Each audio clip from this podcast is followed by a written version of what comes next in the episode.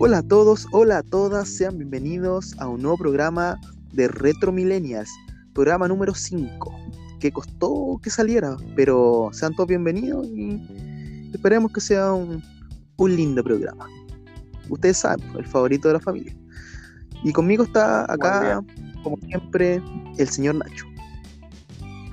Bueno, un programa que por fin salió. Eh, primero que nada, eh, bienvenido a todos una vez más a este capítulo que hacemos con harto cariño y harto esfuerzo. Así que démosle con todo nomás en este capítulo número 5 ya.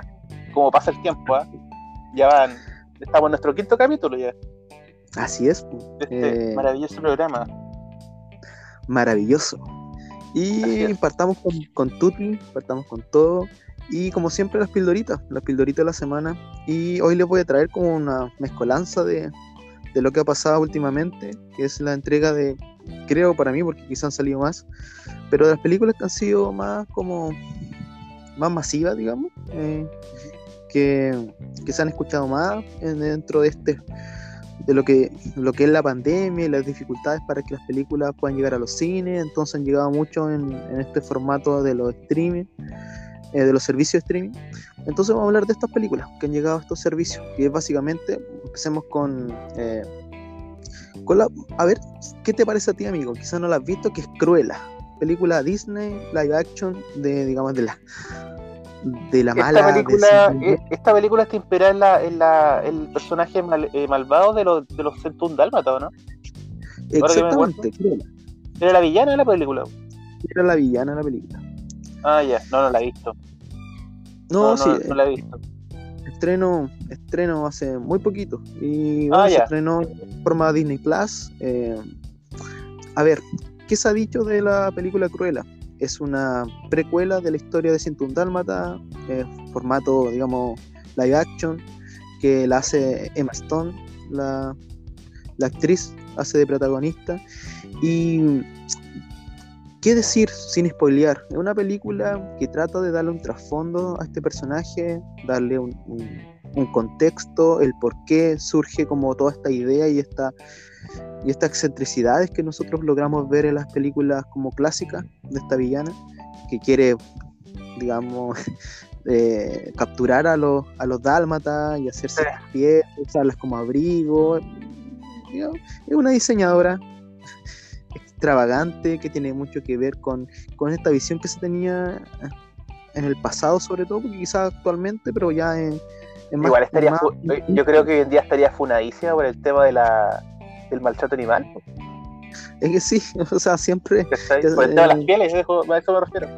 Sí, sí, eh, ok, Está bien. pensar que si bien en un momento fue validado el tema de las pieles, fue basada en, en no pensar en esto, en los animales que siempre se han creído como mascotas. eh, los perros, los gatos están como fuera de, de- de lo que se podía obtener como piel, ¿ya? o lo que era aceptable.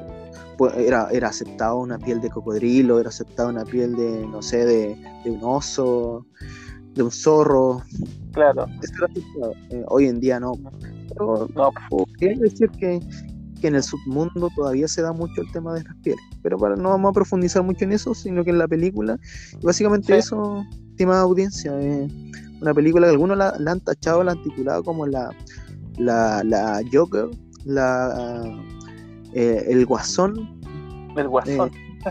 Guasón versión femenino, ¿ya? Este Guasón, esta película Joker que se estrenó hace unos años atrás y que tuvo tan, tanto éxito y que también Y le se estrenó permitió... justo cuando estaba quedando la cagada, cuando estaba quedando la cagada con Sí. el tema de la, de la social.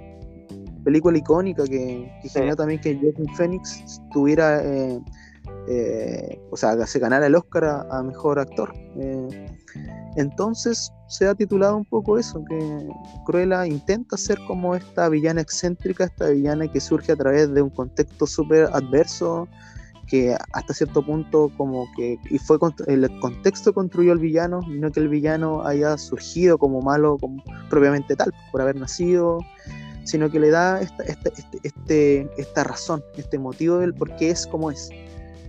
Eh, así que interesante película. Eh, quizás podríamos pensar que apela a ser un poco más de lo que realmente siempre ha sido, siempre va a ser. Eh, pero no, no- tampoco la idea es, como, como por lo menos por mi parte, de cómo criticar, darle profundidad a un personaje perfectamente y bienvenido sea. Está súper bien eso, está súper bien porque igual eh, es una historia aparte de, ese villano que en, el fondo eh, él desconoce el por qué realmente es, malvado. Entonces, sí. Eh, tú te, te muestra el por qué es de esa forma, ¿cachai?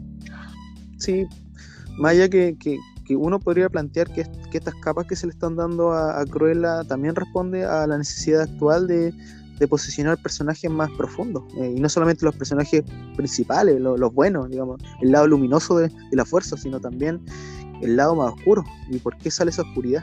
Me sorprende en Disney, pero eh, está bien, ¿sí? Bienvenido sea eh, estas capas que se le pueden dar a los personajes. Creo, creo que va a salir una segunda parte por el éxito que ha tenido el, esta película, Cruella.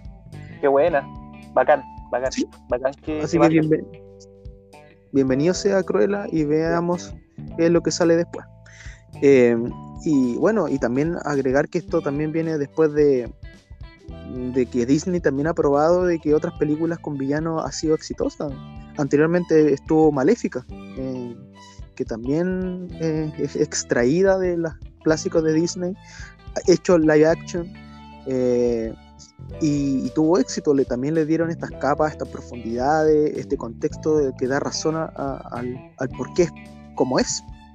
Claro. Así que cosa exitosa es cosa que se repite. Y parece que los amigos de Disney se lo toman muy a pecho. Así que eso con, con, con Cruella. Vamos Cruella. vamos con otra película que yo tengo ahí tengo como resquemores, porque a mí me gusta mucho el cine de terror. ¿Críticas? Lo he dicho creo desde el primer capítulo y se estrenó hace poco El Conjuro 3, que es eh, como la nueva entrega de esta, este universo que se ha construido en base al Conjuro, que se estrenó en el 2013, si no me equivoco. Y de ahí ha salido muchas películas, La Monja, La Llorona, creo que fue la última, Más Conjuro, Anabel, eh, tres películas ya de Anabel entonces ya, ya es un universo del, del, que surge del conjuro, en esta película. Y interesante, yo al ver la primera me generó un poco de, no sé si de la sensación de que es una película de buena factura, es una película con todo el CGI, todos los elementos que, que denotan que es una película costosa, que invirtieron sus, buenos, sus buenas lucas en, construirla.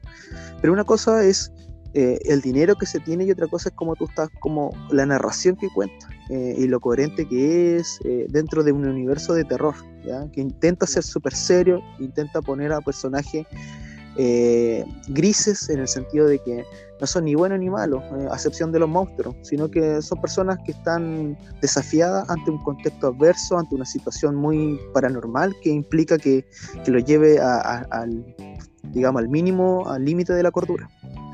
Eh, no sé si has visto alguna de las películas de este universo del conjuro. Yo las primeras las vi y me gustaron bastante. Y aparte igual me asustaron caleta.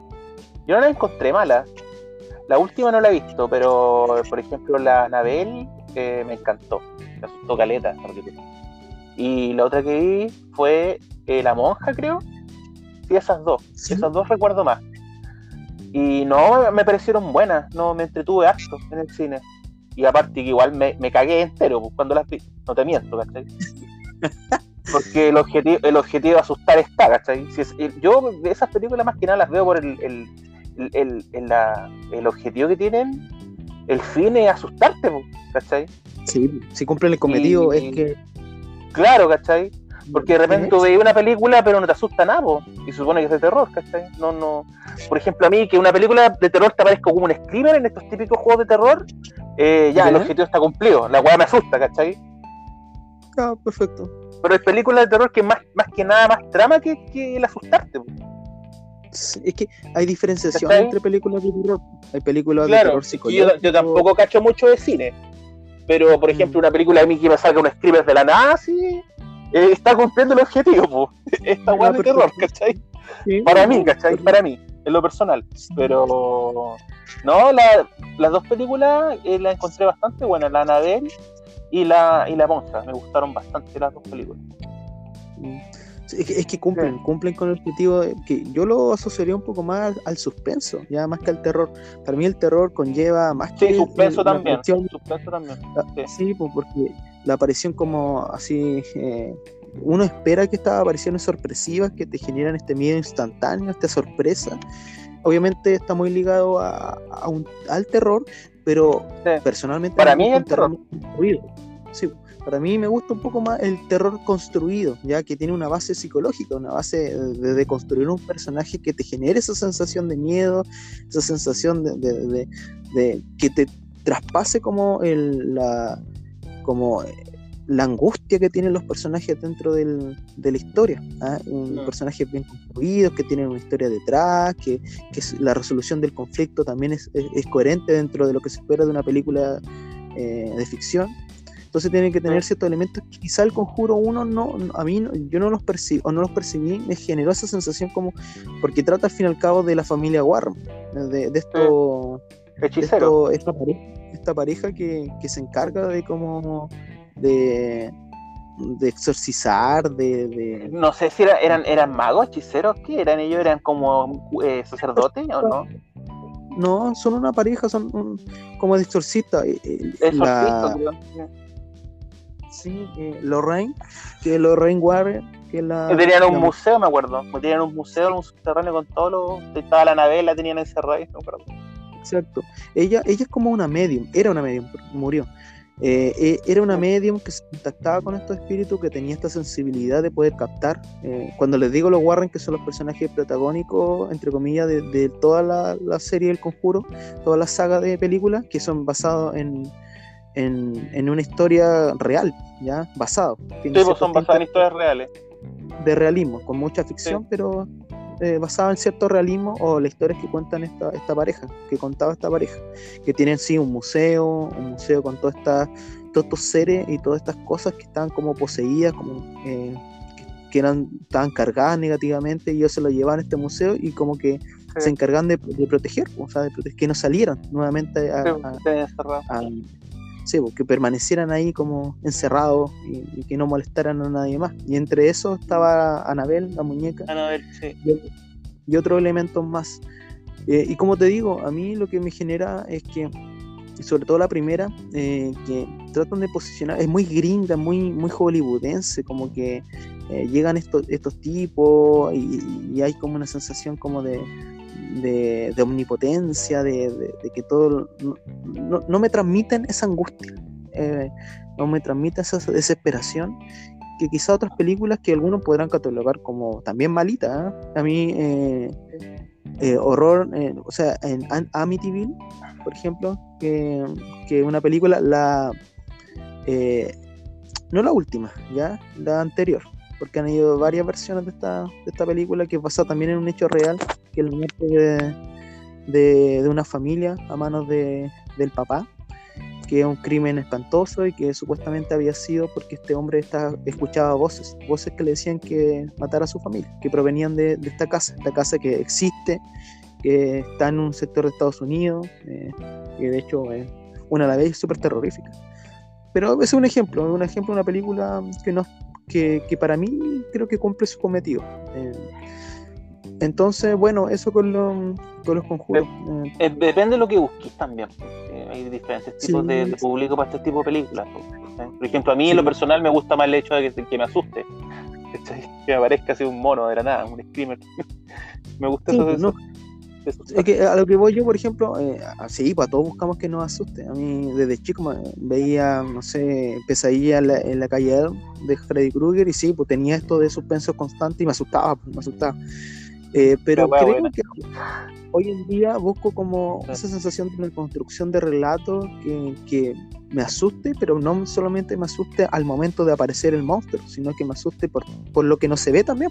Esas películas donde eh, está permanentemente el, temor a lo que está pasando, al no saber lo que está pasando, a estas situaciones como paranormales que ocurren y la desesperación que, viven los personajes uno le transmite. Y te genera esa sensación como, ¿por qué momento va a ser el monstruo? ¿Qué va a pasar? Eh, ¿Puede estar acá conmigo en este momento? Eso es lo que uno busca. Ah, por lo menos yo Entonces, eso con, igual es válido. Con el conjuro, ¿cuál es tu película favorita de, de este universo, amigo? Eh, me gusta Anabel. La que más me gusta. ¿Cuál de las tres? Anabel. Ya, la primera. ¿Qué Sí? Anabel. Sí, me gustó. Perfecto. la. Que cronológicamente creo que es como la segunda, eh, porque hay una precuela de Anabel, está Anabel. Y la monja igual es buena. Es que, no sé, es difícil decisión en realidad. Ya vamos a quedar con Anabel, yo creo. ¿Te quedas con Anabel? Sí, porque fue la primera que vi. Ya, perfecto. Entonces, Sí, ah, por eso. nos yo me quedo con. ¿Sabes qué? me, pod- me podrán decir que es inferior a la Conjuro, por ejemplo, que empezó todo esto, pero a mí me gustó la monja. Eh, La monja igual es buena, me gustó. Interesante, interesante película. Eh, así que eso con, con el universo conjuro. Vamos con la tercera película que se dio hace el último tiempo. Generó harto, harto revuelo, ¿ah? sobre todo por, por cosas que trascienden a la película misma, ¿ah? Eh, como la, la chimuchina, lo que está afuera. Que en este caso es El Ejército de los Muertos. Que fue transmitida, o sea, eh, fue puesta en libertad a través de, Netflix, que es una apuesta de Zack Snyder.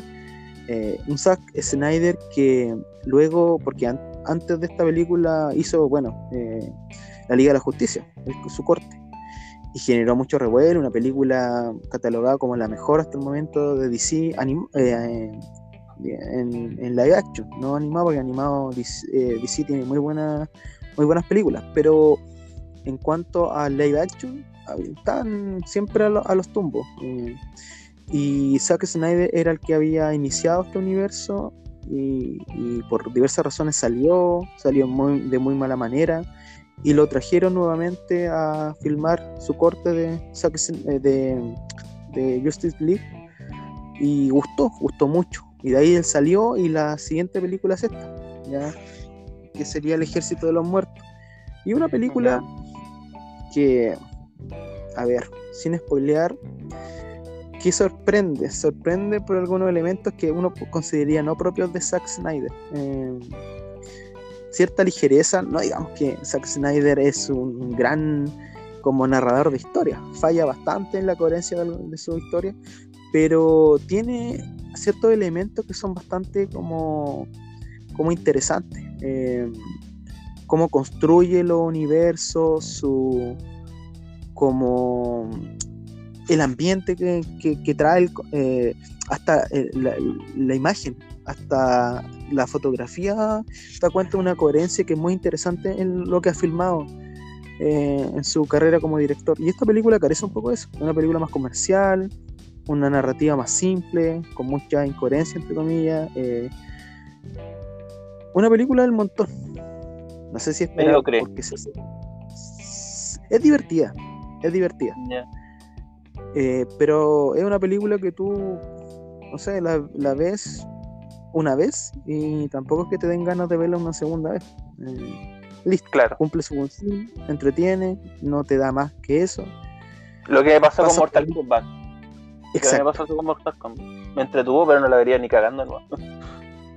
exacto. Eso es exactamente lo que pasa con esta película, que la ves, te entretienes, eh, tiene elementos súper interesantes, a mí me- en particular me gusta todo lo que tiene que ver con los zombies, pero listo, y, dura harto, casi tres horas si no me equivoco.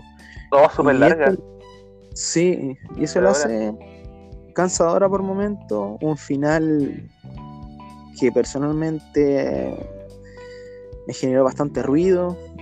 eh, creo que fue no fue bien construida. Me sorprende un poco de, de Zack, el amigo Zack, este, esta historia. Que puede ser también, eh, algunos dicen eh, que Netflix en general tiene como esta, este perfil de película. Como película muy palomitera, que lo que tratan de hacer es enganchar a través de la acción, historia que algunas pueden ser más buenas que otras, pero al final los, las conclusiones son como poco logradas, no, no son atinadas, no, no, no te cuajan, no te cuajan. Pero eso, no voy a spoilear más de, de la película para que la puedan ver.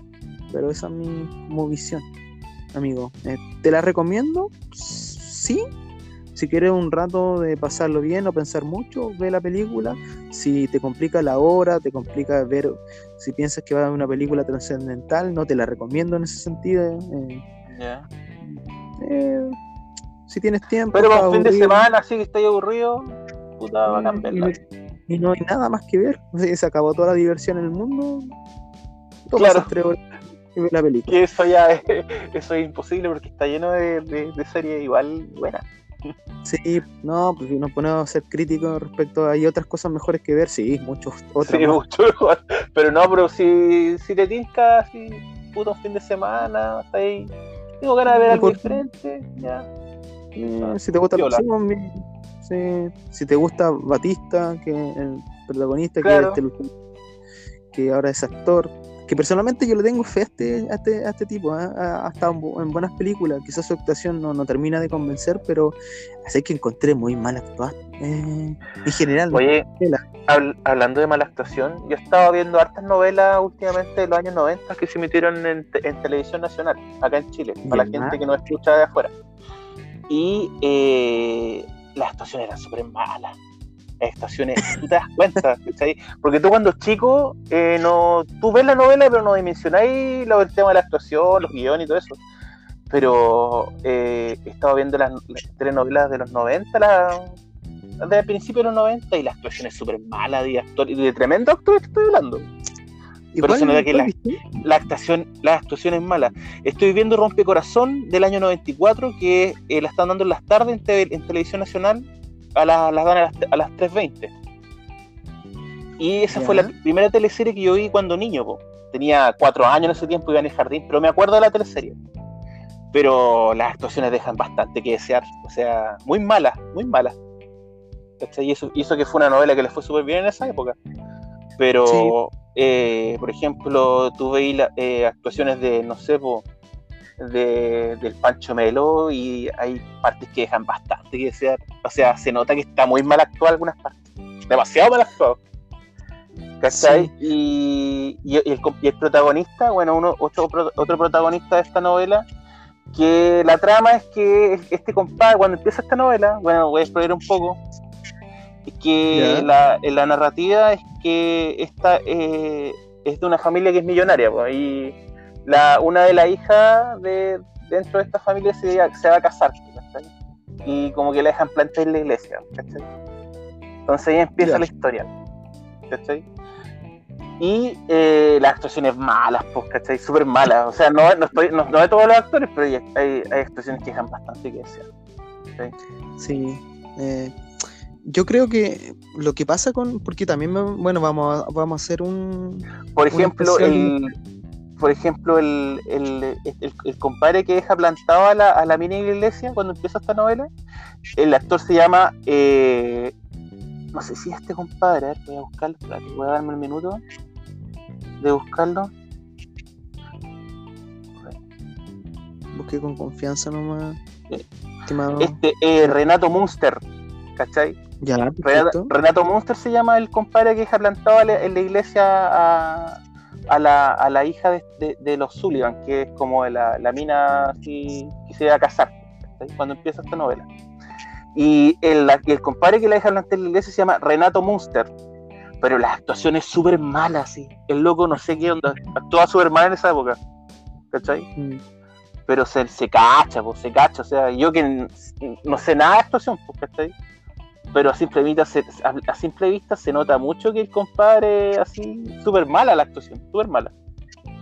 Sí. eh, vamos a profundizar Pero esto. eh, Eso que en la época. era, como, era como una, un paréntesis que estaba hablando del tema de la, de la actuación. Sí, y como decía, vamos a abordar el tema porque es súper interesante en las telenovelas y sobre todo la época dorada de las telenovelas que se da en el, en el en Chile, el Canal 7, en el TVN, Televisión Nacional de Chile. Y sí, comparto que sobre todo las primeras eh, de este... Es que uno se da cuenta que está súper mal actuado, ¿cachai? Demasiado mal actuado. Sí, pero las primeras telenovelas, sobre todo de esta era, eh, de esa era, porque ya terminó, eran Sí. sí, a- eh, la, el- la otra vez me puse a ver, por ejemplo, Sucupira y sí, habían pésimas actuaciones, pésimas. Sí, pues demasiado. yo les recomiendo a los que quieran ver, eh, apelar a la nostalgia y quieran ver mm. telenovelas que son buenas eh, y bien actuadas, ponte a ver desde Romanía hacia arriba. Romanía hacia arriba y son pedazos, pedazos de telenovelas. El Círculo Montini, pedazos de producción. Muy buen, muy bien hecha. Eh, Pampa Ilusión. ¿Qué decir? Todo, todo, todo, la fotografía, los escenarios, las actuaciones, hermoso. Sí. Pero antes y ahora eh, ha cambiado mucho. Y el otro día conversaba sobre eso. ¿eh? Y una de las teorías del por qué ha, fallado el formato en relación a esa época, eh, y yo creo que también pasaba en esa teleserie que tú me nombres, Rompecorazones, era que por el tema económico, los, los libretos y todo se hacía de manera en tiempo más reducido. Es decir, si las teleseries en mejor época duraban seis meses la, la postproducción, la primera etapa de grabación, ahora te dura mucho menos. Mucho, mucho menos. Ahora que me acuerdo del, nombre de la novia que dejan plantada en el primer capítulo de la novela, se llama Carolina Five, que falleció como en el año 2002 de cáncer. No sé si te acordáis de Carolina Five. ella es como la protagonista del. Ella, ella, ella como que aspiraba a ser como la, gran protagonista de las telenovelas de la segunda del segundo semestre, pues se dividían en semestres las telenovelas en el TVN, que producciones que una pertenecía a Sabatini, que era el primer semestre, y la segunda a Rencoret. Ya esta es de Sabatini, esta rompe corazones de Sabatini, dirigida por Sabatini. Entonces, eh, bueno, ahí lo vamos a hablar con más profundidad en un siguiente capítulo, pero las telenovelas en Chile tienen su apogeo y como le iba diciendo antes que se me vaya la, la onda. Sí, es que nos fuimos como otro lado, pero está bien. Relacionado a las telenovelas, eso, que una de las teorías por qué bajó tanto la calidad antes y ahora después es el tema del presupuesto. Eh, netamente, bueno, y otras cosas más también, la calidad actoral pero netamente presupuesto. Antes tú tenías la posibilidad de grabar muchas tomas. Es que lo que eh, pasa, ¿sabes qué? Lo, perdón por interrumpirte, amigo, ¿eh? pero lo que pasa aquí es que uno cacha que antes el producto se hacía con más cariño. Es como los videojuegos. ¿Cachai? Sí. Antes como estas producciones se hacían con más, más cariño, pero igual se notaba como la, las deficiencias en el tema de a la hora de actuar. Sí, pero yo por eso te recomiendo telenovelas como Pampa Ilusión, donde de verdad yo no, de verdad no se nota, no se nota dificultad o deficiencia actoral, de verdad pedazos de, de telenovela. Y te digo, y simplemente es por eso, porque te grababan tantas escenas que en alguna tenía que quedar bien. Tenía la posibilidad de que los actores podían aprenderse los libretos con más tiempo. ¿Y qué implica aprenderse los libretos con más tiempo? Que tú puedas como incorporar este personaje que te están pasando y, y poder darle capas como decíamos, darle profundidad. Cuando tienes tan poco tiempo, al fin y al cabo no, no es más difícil como compenetrarte y sentir que ese personaje es tuyo y poder darle esta profundidad. Yo creo que es mm. tema de tiempo, es tema económico, las producciones son más rápidas, tienen menor cantidad de dinero. Eh, y, antes se ponían más look igual, po. Sí, la época dorada había plata. Pero eso con el tema y eso con Ejército de los Muertos, eh, y esa es la pildorita 1 de la semana. Vamos con la segunda. Y esta es una pildorita pequeña, eh, que actualizada, que tiene que ver con, lo que ha pasado en Chile en los últimos días y con un hombre, con un actor que, fue funado, amigo. Eh, está y este actor igual apareció en Rompecorazón, El sí. sé de qué está hablando. Yo sé de qué está hablando. El amigo Luis Ñeco, el estimado Ñeco, pedazo de actor, uno de los mejores actores en Chile, sin duda, sin duda. En, en, Caradima, que eh, fue el, el, que dio vida a este personaje que pasó en la vida real de un, de un cura que abusador, que mm. tiene todo es un caso icónico. Hay muchos casos de abuso. Caso icónico Sí, icónico porque tenía mm. mucho poder. Estaba muy vinculado a como en Santiago de este mundo aristócrata. Aristocrático. Em, la elite política estaba muy vinculada con este, con este sacerdote. Eh, entonces, en su momento, cuando surgieron las acusaciones, fue defendido por, por la elite que, digamos, la elite no solamente tiene el poder social y económico, sino también político. Entonces hubo una defensa férrea hasta, hasta este hombre, hasta hacia este hombre que al final sucumbió porque las pruebas eran contundentes, eran contundentes en contra de, del cura. Em, así que es un caso icónico que se llevó a la pantalla grande primero, después se le se transformó en un formato serie, la misma película con extendida, se le dio ese formato en televisión, si no me equivoco, se, se dio esta, esta serie. Y el tipo, pedazo de actuación como Caradima, ¿eh? nada que decir, y el tipo en general, en general es uno de los mejores actores en Chile, por lejos. Eh, pero una cosa es. Prófugo igual, o sea, yo lo vi en, Prófugos también. Eh, esta serie que dieron en, H, en, no sé si en HBO, el año 2011 creo, la vi. Una de las primeras series que. Y este personaje que decía este compadre de ex eh, de ex torturador que trabajaba para la CNI. Tremendo personaje, muy bien actuado. Sí, no, sí. un tremendo actor Luis Ñeco, nada que decir. Pero y para lo malo. Sí, y para los que no mm. sepan, no sean de Chile, también hizo un cameo, un personaje pequeño en Dos Papas, en la, película del 2019 que postuló el Oscar. Eh, hizo un cameo como un, como un sacerdote, en este caso era un obispo que participó del, de, este ejercicio de la, de la, búsqueda del nuevo Papa, que salió eh, el, el, Papa argentino, el Francisco eh, así que para que vean que el tipo, el tipo e, era reconocido en Chile y también era utilizado por momentos fuera de Chile.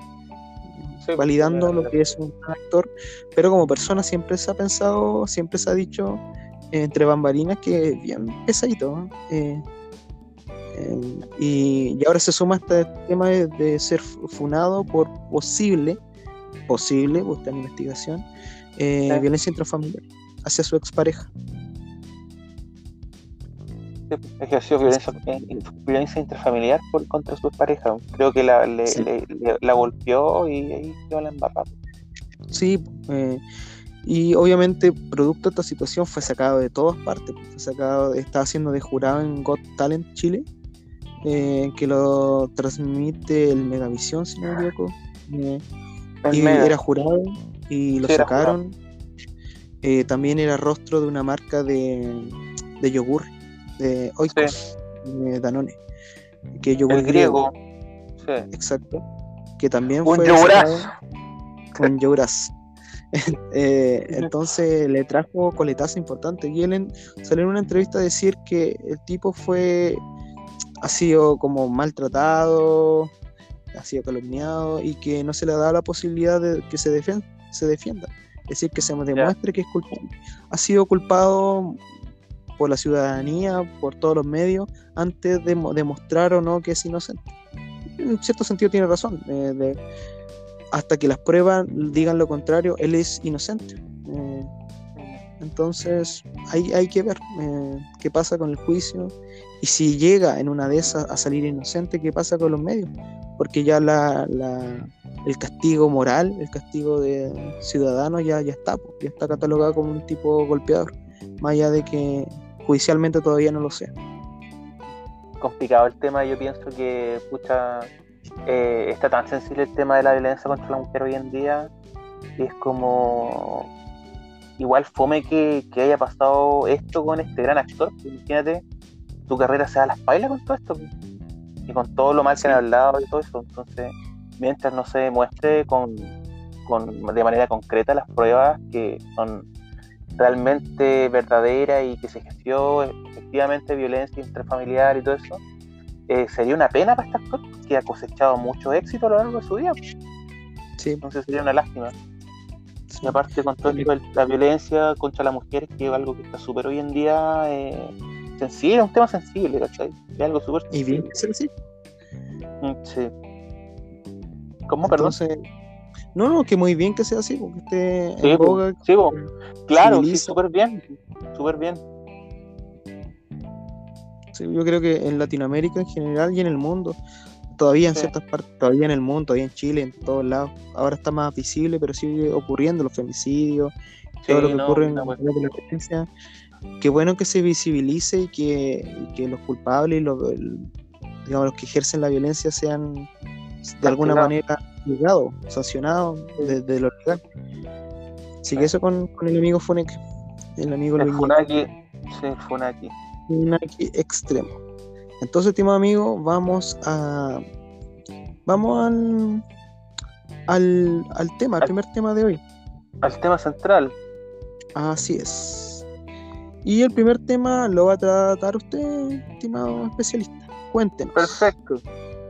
Bueno, les traigo, bueno, más que nada eh, noticias de la actualidad de los mundos del mundo de los videojuegos. ¿ya? Eh, voy a hablar un poco sobre eh, el tema de Cyberpunk, ya de Sony, el qué va a pasar con Sony, y los 10 mejores juegos retro que se pueden descargar en la Nintendo Switch. Y vamos a empezar por la noticia de Nintendo Switch, relacionada con Nintendo Switch, sobre los 10 mejores juegos retro que se pueden descargar de la plataforma. Eh, bueno, les voy a leer un poquito sobre la noticia. Dice, si eres, todo un, si eres todo un nostálgico de Nintendo o quieres recordar aquellas tardes de gloria de finales de los 80 y principios de los 90, aquí tienen una lista de los 10 mejores juegos retro que puedes descargar en la Nintendo Switch Online. Ya, eh, dice, eh, sabemos que te encantaba disfrutar de juegos retro, quizás porque llegaste a vivir esa época de gloria o puede que por simple amor a los videojuegos. Muchos jugadores eh, lo pasaste en grande jugando estos auténticos clásicos en las consolas. Y aquí como que te nombran un poco los, juegos, los mejores juegos que tú puedes descargar de la plataforma de Switch. Eh, en primer lugar está Super Mario 3. ¿Ya? Eh, dice, más allá del debate, este clásico de NES lanzado en el año 88 en Japón y sus dos años después en América y en Europa es un plataforma 2D maravilloso. Con un diseño a niveles casi perfecto, que es toda la razón, que es un juego súper hermoso el Mario 3 pero a mí, en lo personal, me gusta más Mario World. Eh, dice Mario y Luigi deben rescatar a la princesa Peach de las garras de Bowser y sus secuaces que han convertido en animales a los reyes del mundo champiñón. Podrás disfrutar, podrás usar distintos disfraces para Mario, que para mí en lo personal me encanta el, traje de rana y el mapache. Bueno, los dos en realidad sí me gustan los dos. Y este juego tiene como un atajo que tú te saltáis eh, al tomar una flauta, eh, te saltáis al último mundo y terminar el juego lo puedes ah. terminar en, en, menos de una hora, ¿cachai? En media hora lo puedes terminar. Sí, así que es un juego muy bueno el Mario 3. Eh, eso sí, eh, en lo personal me gusta más Mario World porque lo jugué más, más en la época que el Mario 3. Pero el Mario 3 lo conocí igual no hace tanto tiempo. ¿Ya?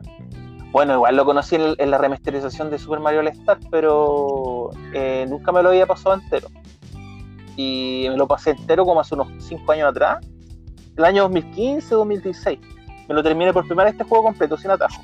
Eso sí, estuve toda una tarde tratando de pasármelo, pero eh, buena recomendación de, los mejores juegos de retro para descargar en Switch. A todo esto, eh, si tú, tú, quieres acceder a este juego, eh, tienes que tener la suscripción al online, ¿ya? Porque si no, al online puedes descargar estos juegos. Ya, el otro juego que, nombran acá es The Legend of Zelda The Link to the Past. Dice, eh, dice eh, tal fue su éxito en que años más tarde se lanzó en Game Boy, inspirado a muchos títulos futuros de la franquicia. Sus enormes posibilidades, la variedad de mazmorras y su diseño de niveles y la banda sonora son grandes alicientes para jugarlo. Y concuerdo totalmente, tiene una banda sonora maravillosa el, este The Legend of Zelda. El The Link to the Past, lanzado para Super Nintendo. Eh, este juego no me lo he podido terminar en lo personal, ya que no. Eh, por tema de tiempo y le, dedicado, le dediqué más tiempo a, a los de Nintendo, que el Zelda 1 y el Zelda 2 que me los terminé. Eso sí, son mm. súper difíciles, me costaron caleta. Eso sí, el Zelda 2 fue el que más me costó. Eh, así que el Zelda Link to the Past lo recomiendo muchísimo. Tiene una banda sonora espectacular. En lo personal, y uno de los mejores juegos del catálogo del sistema de Super Nintendo, podría decir mira. De hecho, del top, del top 10 está este juego. Yo creo que en el segundo puesto, tercer puesto. Bueno, ya el siguiente juego para que recomiendan acá para descargar es el, la saga Ghost and Goblins. ¿ya? Eh, es un juego súper difícil, el de, el de NES está rotísimo, es mejor la versión de arcade de lo personal, recomiendo mucho más la versión de arcade. Eh, este juego eh, dice que ya dice siempre nos quedamos con el juego original de 1985 que puede jugar gracias a Nintendo Switch Online. Bueno, es que el de NES está súper roto. El, eh, por, lo, por, lo, por, lo, personal, el de NES está súper roto. Entonces, bueno, es jugable, pero se nota que está roto el juego. Pero es un buen, es un buen juego y un reto bastante, bastante cabrón para aquellos que quieran pasarse este juego. Ya, perfecto. otro juego que nombran acá es el Double Dragon, ya dice que este clásico más lanzado en el salón de arcade y posteriormente en net llamó la atención por su gran nivel técnico y su divertida jugabilidad, que rápidamente lo convirtió en todo un éxito, Double Dragon. Taito se encargó de su distribución en Europa y América en el año 2008. Está disponible en Nintendo Switch Online. Su mayor novedad fue permitir el modo cooperativo entre dos jugadores, algo inédito en su día y que deparó muchas horas de diversión en las, recreativas y en NES, por supuesto. Eso sí, que el de, el, de, la, el de la recreativa, el de arcade, eh, eh, deja bastante que desear en lo personal. Yo prefiero mil veces la versión de NES, en lo personal. Bueno, otro juego que aquí nombran es el Super Metroid, que no le he podido jugar, nunca, nunca, nunca me he jugado un, Metroid, nunca me he jugado un juego de esta saga. Y me gustaría, darle una, me gustaría darle una oportunidad a este, este juego de Metroid. Eh, es que nunca lo he jugado, amigo, nunca, jugado, nunca te he jugado un Metroid, No, sabría decir que, no sabría decirte de qué trata, pero eh, es considerado uno de los mejores juegos también del, catálogo de Super Nintendo. ¿Ya? Ya dice aquí que es uno de los mejores juegos de acción de la historia, ¿cacha? Y que nos presenta una samurai que debe enfrentarse a un grupo de peligrosos recompensas y mucho más. Ay, ahí está la trama. Sí. ¿Cachai? Y eh, dice que eh, se pueden utilizar habilidades para superar cada nivel, como el rayo enganchable, un visor rayo X y distintas armas. Pero no te olvides de rodar claro. Ya. Y dice su exquisito diseño de niveles, ambientación, su encantador apartado técnico y sonoro todos de ellos son un motivo de sobra para visitar Super Metroid en Nintendo Switch Online. Este nunca lo he jugado, pero dicen que es uno de los mejores juegos de la historia. Tendría que darle una oportunidad. Quizás muchos me critiquen por nunca jugar un Super, nunca jugar el Super Metroid. pero es un juego que no conocí en la ah. época cuando chico. Entonces yo era más de juegos de plataforma, ¿cachai? Era más juegos de corte arcade cuando ni jugaba tantos tipos de juegos así como de exploración siempre fui más juegos así como más, de plataforma. Así que no me crucifiquen aquellas personas que, que, tengan este juego así como, ay, como no, nunca he jugado Super Metroid, yo sé, un juego maravilloso, la cuestión. Pero yo nunca lo he jugado, nunca lo jugué, nunca lo probé en la época. Así que, Y la vida puede permitirte que, que, lo puedas probar pues, en un futuro. Pero por supuesto que sí, no, sí, el, juego, el juego lo tengo, ¿cachai? Pero no, no lo he probado, pues lo tengo ahí. Incluso me lo compré, pero no. Eso sí, me compré la, me compré, me compré la repro porque el juego del cartucho súper caro. ya, sigamos con el siguiente. Dice F0. Este lo he jugado, es súper bueno, un juego de carrera. dice, la saga F0 siempre nos ha dejado sin palabras por su espectacularidad, potencia, técnica y frenetismo. Es irónico que ya en 1990 nos quedamos de piedra con el primer F0 lanzado en Super Nintendo, que nos mostraba entornos a caballo entre sus 2D y 3D llenos de detalle que nos ofrece la sensación de velocidad nunca antes vista. Juegazos del PP0 me encanta. Pero sabéis que en lo personal me gusta más el de Nintendo 64, porque fue el que más le saqué el juego en la época. Este lo conocí tarde, este lo conocí tarde, el F0 de Super. Y se ambientaba en el año 2025-60, tendrás que competir tendrás que competir en la competición de carreras más prestigiosa y peligrosa del universo. Tenemos hecho tu valía mm. a mandos de un aerodeslizador turbo y procura no salir volando mientras juega la Nintendo Online, un juego de conducción irrepetible. Es bueno, sí, eh, es un buen juego, pero me quedo con el del 64. Que lo jugué más, es que es un tema de que lo jugué más, pues, ¿cachai? Oye, no, soy, no soy una, no soy tan viejuno, ¿cachai? Mm. Sino nací en el 90 no, no nací en el 83, 84. Ah, ya. Dime. No, era. Dime que la diferencia entre eh, un juego u otro es el tema de que lo sacaron en distintas consolas. Sí, pues lo sacaron en distintas consolas, consolas y el tema de gráfico, pues el tema técnico. Porque acá este juego, en este juego en el F0 eh, te muestra el, el, modo 7 de la Super Nintendo, ¿cachai? Que es como una especie de rotación que se da en el escenario a medida que avanzando. ¿Cachai? Sí, eh, sí pues, y en, el 64 es como más todo 3D, ¿cachai? Ah, se, nota, se, notan las diferencias técnicas con eh, el uno con el otro, mm. Pero um, este es bueno, es, entretenido, pero me gusta más el de 64. Que netamente lo, lo jugué más, mm, Por eso me, quedo, con ese. Ya, el otro, la otra recomendación es que tenemos acá el Kirby Dreamland 3, ¿ya? Dice la serie Kirby Dreamland.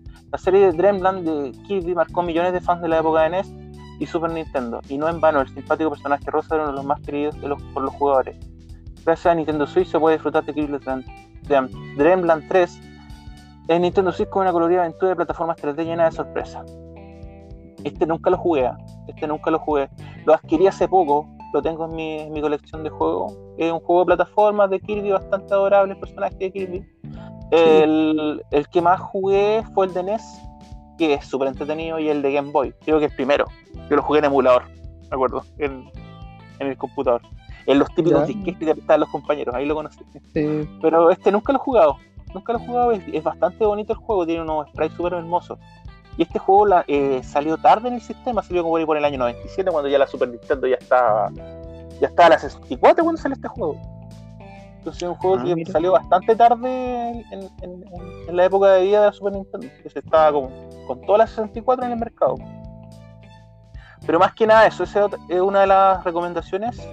La otra es el Super Mario World, que es un juego que lo, lo jugué demasiado. Uno de mis Mario favoritos para mí es Super Mario World. Dice, la primera aventura de Mario y Luigi en Super Nintendo, una de las entregas más legendarias de la saga, que muchos no dudan en, en encumbrar junto con una con un, junto con a Super Mario Bros 3. Claro, encumbrar conjunto a Super Mario 3, que hay gente que prefiere mucho más Mario 3 que Mario World. Pero a mí en lo personal me gusta más, más Mario World. Eh, los fontaneros viajan a la Tierra de los dinosaurios, donde conocen un simpático Yoshi, aunque tendrán que luchar contra Bowser y sus secuaces una vez más. La gran novedad de este título es que la gran novedad este podríamos montar sobre Yoshi, tragarnos enemigos, volar por los cielos con la capa de plumas, que me encantaba esa cuestión a mí, el, volar por, los escenarios y eh, comiéndome las monedas, me encantaba. Eh, lo otro, este juego inició con la este, este, este es el juego que inició la plataforma de clásicos tal como los como los conocemos y ahora puedes disfrutarlo eh, plenamente en una Nintendo Switch Online. Tremendo juego Super Mario World. Uno de mis juegos favoritos de plataforma en lo personal. ¿Recomendado? No. Sí, lo recomiendo. Es que yo creo que si no he jugado Mario World es como raro. un juego tan. Mm.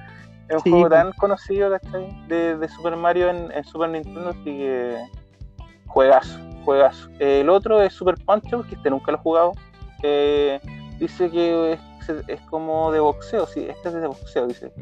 El Nintendo siempre ha apostado por el boxeo de los tiempos de los salones arcade. Quizás no tienen el encanto de jugarlo en una máquina arcade. La versión de Super, Super Punch Out para Super Nintendo es una experiencia tremendamente divertida. Disfrazado de un simulador de boxeo, esta ensalada de tortas te hará disfrutar como un enano en la Switch Online.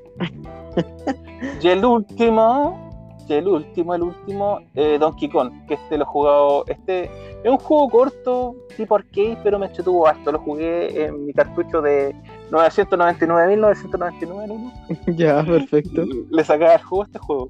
Dice, eh, seguro sabes que el origen de Mario en otro divertido clásico de Nintendo del año 81. Donkey Kong fue el origen de las dos sagas míticas de Nintendo que posteriormente fue portado a NES. Con el paso de los años se convirtió en la leyenda. Ahora puedes disfrutarlo en tu Nintendo Switch Online gracias al servicio Switch Online.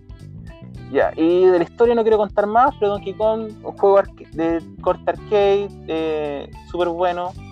Dice eh, que Mario escala las estructuras y es que los barriles para rescatar a Lady, pero ten cuidado con el furioso Donkey Kong. No te la pondré nada fácil, pero una ventaja es poder personalizar el fondo y activar los sonidos clásicos de la recreativa o, modificar la dificultad. Mira qué buena. Tiene como su, cosita ahí para ponerlo más, más complicado. Pero esta sería la primera noticia sobre los mejores juegos los 10 mejores juegos retro que se pueden jugar en la plataforma de Switch Online. Perfecto. Y pasando a la siguiente noticia del mundillo de los videojuegos, eh, voy a hablar un poquito sobre eh, el tema de Sony, dice. Sobre Sony y el tema del evento que va a realizar en verano, eh, porque en la 3 no, no va a estar Sony, ¿ya? Ah, ¿ya? No se va a presentar, ya. Dice, Sony celebrará un evento en verano con un trailer de Ghost of War según un insider, esto es un rumor. Eh, Sony no participará en el E3, ni tendrá evento en el Summer Game Fest, pero según un insider estaría preparando su propio evento en junio con trailers de God of War. Eh, aunque ya llevamos unos días más agitados de lo habitual la semana, ya, esto no lo voy a leer porque habla sobre el, sobre el medio que estoy leyendo la noticia, pero dice que se sabe que Sony no va a participar en la E3, ya estará presente en eh, como ya haciendo las últimas elecciones, en las últimas ediciones pero dice, sí estará presente en el Summer Game Fest de alguna forma, ¿ya? Pero no tendrá evento propio. y si lo tiene está apurando hasta el último momento para anunciarlo, pero a estas alturas parece difícil. Dice, pero esto no significa que vaya a estar en silencio todo el verano. Eh, dice, eh, un usuario de Ashton, Ashton en Recetera asegura que está 100% seguro de que haya algún tipo de evento o presentación en verano. Ya eh, se, sabe, se, sabe con certeza, se, sabe con certeza que están, estarías trabajando en un trailer de World War probablemente en junio. Ya, eh, la razón por la que dicen que, eh, por la razón que compartimos sus palabras, es que según uno de los administradores del foro, este usuario tiene información directa de Sony y le ha ofrecido pruebas. Además, ya se aseguró días antes del anuncio de Sony que God of War Ragnarok se retrasaría a 2022 y sería intergeneracional. Saldrá tanto en PlayStation 4 como en PlayStation 5. Bueno, ya, algo, que eh, suele pasar. Igual que fome que, igual que fome que, que Sony no esté en la E3. Eh, bueno, ha sido como algo que se ha repetido estos últimos años. Oye, el, año pasado, el, año pasado, tampoco estuvieron en el E3 de Sony. Hicieron un evento aparte después de, este evento. El evento se hizo por ahí por, por agosto, creo, el año pasado. Dime. Ya, estimado especialista, tengo, me surge una duda, una duda dudosa que tiene que ver con a ver, el E3 lo podemos entender como uno de los eventos más importantes de lo, que, implica el mundo de los videojuegos, ¿cierto? Sí, uno de los eventos más importantes de los videojuegos eh, eh, del año. Es como donde cada compañía, sí, donde cada compañía de videojuegos trata de, poder como presentar lo que se viene eh, en el presente y en el futuro, porque es una plataforma de para, para que se masifique, para que todos conozcan y se genere este hype que al final permite que, se compre más consolas, que se compre más juegos. Eh, es, un evento importante de la industria. Y pasa que en ciertas ocasiones hay ciertas compañías grandes de consolas que se han, se han salido un poco del evento. En un momento fue Nintendo, un, par de años que no, no participó, que coincide con ciertos años donde están bien complicados con, si no me equivoco, con la, con la Wii U. Es que no saben qué ahora... mostrar, no tenían que mostrar, por eso es la cuestión. Eso te iba a preguntar, eso te iba a preguntar, ¿por qué crees tú que no, que hay ocasiones donde estas grandes compañías no se presentan? Porque no tienen que mostrar, pues amigo, no tienen que mostrar, no tienen juegos que mostrar. Por eso prefieren retirarse, Ese es como uno de los, de los, de, los motivos, ¿Qué? Pero eso no sería como, bueno, obviamente es negativo. Porque no te, no te, había presentado un evento si no había mostrar ni una novedad, pues, Es como... Pero, yo siento que es más terrible el hecho de no presentarte. ¿Por qué? Porque, porque se ha dado mucho de que si bien hay compañías que, te muestran mucha parafernalia en los C3 y al final la producción de los juegos demora años y años y no se presenta al corto plazo, pero genera el hype, genera la sensación de que estás haciendo algo. ¿Qué pasa con Sony? Sony tiene la PlayStation 5 que está compitiendo fuertemente con otras compañías, en particular con Microsoft y su serie, su serie X. Si se presenta la serie X con nuevos juegos, te va a generar la sensación de que ellos tienen, tienen más contenido. ¿Y por qué voy a comprar una PlayStation 5 si no tienen nada que mostrarme, que no hay nada de cartel interesante por ver versus Microsoft que me está mostrando que se viene, más allá que demoren más tiempo de lo que dicen que va a demorar, eh, pero te están vendiendo dulces que supuestamente son ricos, al final no se sabe si son ricos o no, versus Sony que no te está vendiendo nada, no te dice cuando al no participar del E3 te está diciendo no tengo nada que mostrar, no se me viene nada interesante en el corto plazo, así que el que quiera comprarse, comprarse una PlayStation 5 tendrá que entender de que su catálogo va a ser súper limitado, a diferencia pareciera que no pasa en la Xbox, que pareciera que se vienen más cosas. No sé si te parece lo, que estoy diciendo. Yo pienso, es que yo pienso que Sony es yo creo que Sony tiene como para mostrar. Por ejemplo, eh, pero no lo está haciendo. Igual se, mostró un avance el día de un juego que no sé si será va a ser exclusivo de, de, PlayStation 5 este juego que ha sido bastante comentado. Ah, deja agachar. Eh, ah, no, no, no, no, no, va a salir también en Xbox. También en Xbox. Bueno, yo, yo, yo pienso que, que Sony, el hecho de no presentarse es como obvio que no tienen que mostrar, pues es como Pero Y una señal igual, ya va- negativa. igual es una señal súper negativa. Aparte, ya van, ¿cuánto? Hace ya tres años que no se presentan en E3. po. Dos años, tres años. Entonces yo creo que Sony tiene como poco material, pero lo quiere mostrar después. O quizás piensan que es muy asegurado mostrar algo ahora y lo quieren mostrar más adelante, pues, ¿cachai? Pero que también te habla de que la, produ- la producción actualmente está lenta o todavía no tienen material Porque, relativamente listo. eh, porque el, el juego estrella de, de- de PlayStation 5, que se han hecho eh, hartas eh, reviews ahora último, y que al juego el- igual le han tirado caca, ¿cachai? Por el, por, lo- por, por- por el sector de los fanboys de Microsoft, porque me cagan, a mí en lo personal me cagan los fanboys. En lo personal, sí. yo pienso que los videojuegos son para disfrutarlos, en, independiente de la plataforma, la plataforma que tú lo juegues, ¿cachai? Pero es eso a mí del, del fanboy, que no, yo me bandero con, yo me bandero con Xbox, yo me bandero con Sony. No sé, no me gusta, ¿cachai? A mí en lo personal no me gusta. A mí me, me gusta disfrutar de todas las consolas, de todos los sistemas, ¿cachai? Pero eso de estarte abandonando de una compañía y, y tirándole hate a otra, ¿cachai? Lo encuentro una, una estupidez en lo personal, ¿cachai? Y algo que no comparto para nada. Pero, eh, por ejemplo, Sony, volviendo al tema, eh, Sony eh, está con Ratchet and Clank, y este juego plataforma bastante para el público infantil, pero es un juego que técnicamente se ve espectacular, por lo que se ha mostrado. Pero eso es lo único que, que han mostrado, lo más destacable de PlayStation 5, yo creo que ha sido eso. Pero, amigo. eh, Qué buen exclusivo estimado- Sony. Este juego es Estimado señor Nacho, el especialista, eh, tú mismo. De lo retro, que- de lo retro, amigo. Especialista, amigo, especialista.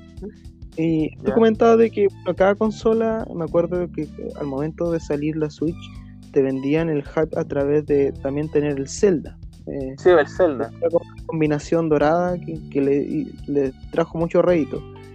¿Qué pasa con las nuevas consolas de Microsoft y Sony? ¿Cuáles son el juego que te enganche, que dices, ya me compré esta consola porque trae este juego, que es solo de ellos y que es súper bueno, se ve muy bueno?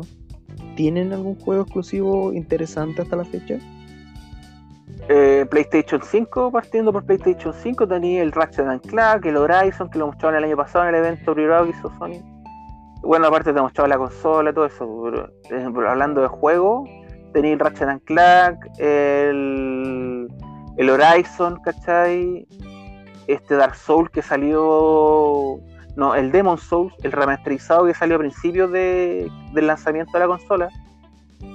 Pero hay súper pocos juegos. ¿cachai? Hay, hay juegos, pero súper pocos. Y el tema de Horizon no se sabe, no sé, no sé, si- no sé qué va a pasar con ese juego, no sé si se va, se va a lanzar este año o el otro año, ¿cachai? Pero eh, hay poco, hay poco, poca variedad en las consolas de, de, de actual generación. ¿Cachai?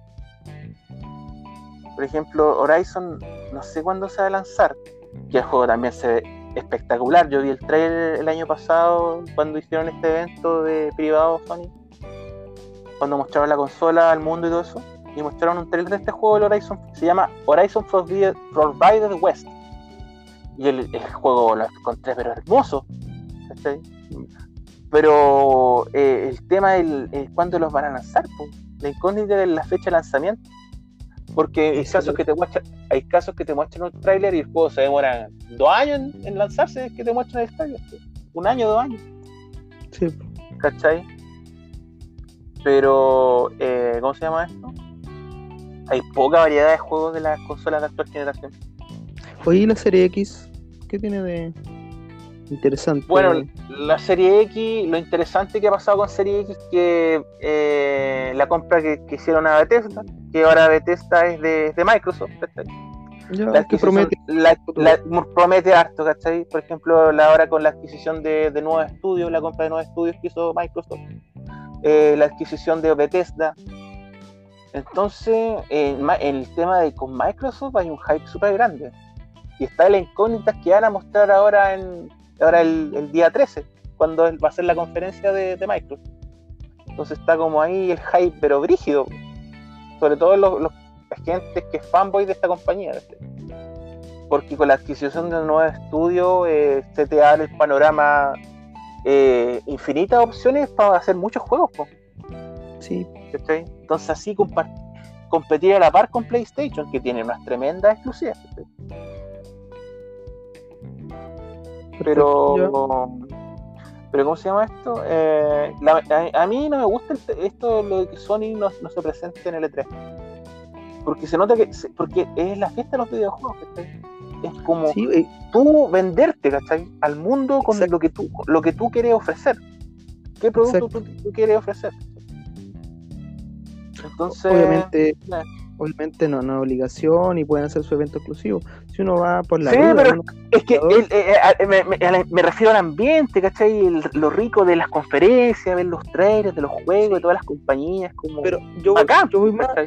me gusta Por ejemplo, en mi caso, si estoy pensando, quiero comprarme una consola de nueva generación, estoy viendo cuál compro: la Switch, la Serie X, las PlayStation 5 ¿Qué me tiene? ¿Qué catálogo tiene? ¿O qué me, qué me promete al corto plazo? Si la voy a comprar es para jugar, no para sentir que en algún momento va a aparecer una serie de juegos súper buenos y que en ese sentido, en ese momento va, a adquirir como, como sentido, valga la redundancia, el comprar esta consola, que no son baratos tampoco. Entonces, ¿qué es lo que me entregan? Si, si decido mañana comprarme una consola ¿se tendría sentido comprarme la 5? No tiene, no tiene sentido, amigo, comprarse consola. Por No tiene un sentido. Lo mejor, ah, yo, yo, lo personal, lo mejor sería esperar. Esperar un año, ¿cachai? yo esperaría un año más. Yo me haría con estas consolas el, el año 2022. Sí. O, Navidades o, o, Navidades, ¿cachai? Navidades me haría con una consola de, de esta generación, porque por el momento, o sea, no hay nada interesante. Pues, y todo va a depender de los próximos días que muestran en las conferencias. Pues. Pero ahora, ¿cachai? En la posición de ahora que tú nos, no tienen mucho que ofrecer, no iría buena consola de actual generación de Y aparte que están carísimas, ¿cachai? Sí, eso es otra cosa. Están más, muy, muy caras. Están. carísimas, carísimas. Y con todo esto, con todo este tema de la pandemia es peor. Más te suben el precio de los sistemas es más caro. ¿Cachai? Entonces, no sé, yo me esperaría un tiempo para adquirir con una de estas consolas que bajen un poco de precio. Yo esperaría que bajen un poco de precio y ver que hay una galería amplia de títulos. Y ahí me haría con una de estas consolas. Sí, estoy de acuerdo. Como te digo, por eso mismo, si, si uno se plantea voy a comprármelo más tarde porque no hay nada en el mercado que me indique que van a estar buenas el catálogo hoy en día y quizá en, un año más, pero quizá Microsoft te muestra luces de algo mejor. De, sí, porque es, que, es que eso es, lo, eso es lo que pasa con Microsoft ahora. Que tú ves en la posición que está versus Sony y, tú ves que, que hay hype en lo que se lo, lo que puede mostrar Microsoft el hype está, ¿cachai? El hype está de lo que, de lo que se va a mostrar en los próximos días. Con la adquisición de nuevos estudios, ¿cachai? Ahora, Bethesda pertenece a Microsoft, ¿cachai? Entonces está el hype. Ya, y pasando a la, a la siguiente noticia, porque ya una hora, llevamos una hora tres programas. Programazo, ya. Y eh, la, la, otra noticia es de sobre Cyberpunk. Dice, eh, Cyberpunk, Cyberpunk 2067 tendrá un nuevo parche en las próximas semanas. Eh, atentos, otro más, atentos porque un nuevo parche para Cyberpunk 2077 ha sido confirmado para las próximas semanas. El estudio poblado CD Projekt Red sigue comprometido con mejorar al máximo el rendimiento y estado, actual del título, ya que tiene casi la mitad del equipo de desarrollo trabajando en el juego todavía, cacho. El último parche en llegar del juego, el juego fue el rápido 1.22 con mejoras de memoria al jugar en PlayStation 5, optimizaciones técnicas para Xbox One y 8 arreglos. Sin embargo, durante la reciente llamada con los inversores del primer trimestre de 2021, CD Projekt ha revelado nuevos detalles sobre los próximos patches para Cyberpunk 2077. Según han podido confirmar por el equipo, el siguiente patch está casi finalizado y se lanzará al público las próximas semanas. Aunque el nuevo patch será pequeño, por lo que eh, no se espera nada parecido al 1.2, aunque como parche en sí servía para diversos arreglos como ya están siendo reportados por jugadores. Cuando se les preguntaron sobre cuántos parches tiene preparados para Cyberpunk, eh, Cyberpunk eh, de cara a los próximos tres meses, Adam Kichi dijo, dijo lo siguiente. No quiero anticipar cosas. Estamos preparados para decir que el próximo parche, no uno grande, se liberará en las próximas semanas. Ya está casi listo. Por supuesto, también estamos trabajando en futuros parches. Y para dar algo de color, los parches iniciales se centraron mayormente en aspectos técnicos bajos, aunque no se quedaron tampoco solo en ello. Solucionamos bugs y glitches a la vez. Nuestra, prioridad era la estabilidad, el rendimiento y ese tipo de cosas. Esos son los aspectos más importantes en nuestra opinión. A partir de esto nos centraremos, nos centramos más en mejorar cosas. No quiero prometer nada claro, pero en el futuro el curso de la acción será más una dirección en la que mejorar cosas, aumentar aún más la calidad. Qué cuático. Eh. ¿Qué puedo decirte, amigo? Después de, este medio cagazo este fallido lanzamiento que se veía era cosa de los trailers que, se vieron el año pasado, que tú quedas loco, ¿cachai? Sí, es que, el juego, del es gratis. Sí, es gratis. Sí, es gratis, obvio. Porque realmente el estar ofreciéndote algo que el juego ya debió haber traído desde un comienzo, es como, no sé, decirte tranquilos que va a ir mejorando o sea, eso te dicen, tranquilo, va a ir mejorando, que la cagadita que tienen hoy eh, no va a estar en un futuro. No te, no te prometo nada, no te prometo cuándo va a tener un juego decente, pero algún día va a llegar. Eh, terrible, no, terrible, terrible. Insisto, insisto, es un juego que no es barato. Juego que tú, cuando tú Oye, pero ojo, ojo, ojo, ojo, ojo, este juego yo lo vi hace unos par de semanas atrás con el tema del el, el Cyber. Lo vi a 15 lucas. Estaba a 15 lucas este juego. Estaba a 15 lucas. Parece que para el PlayStation 4 creo que estaba a 15 lucas. Por lo que caché. Sí, pero independiente, incluso con 15 ah. lucas, cuando uno compra, quiere, sé que simplemente quiere comprarlo, quiere jugarlo. hablo del jugador casual. Y quiere terminarlo y listo.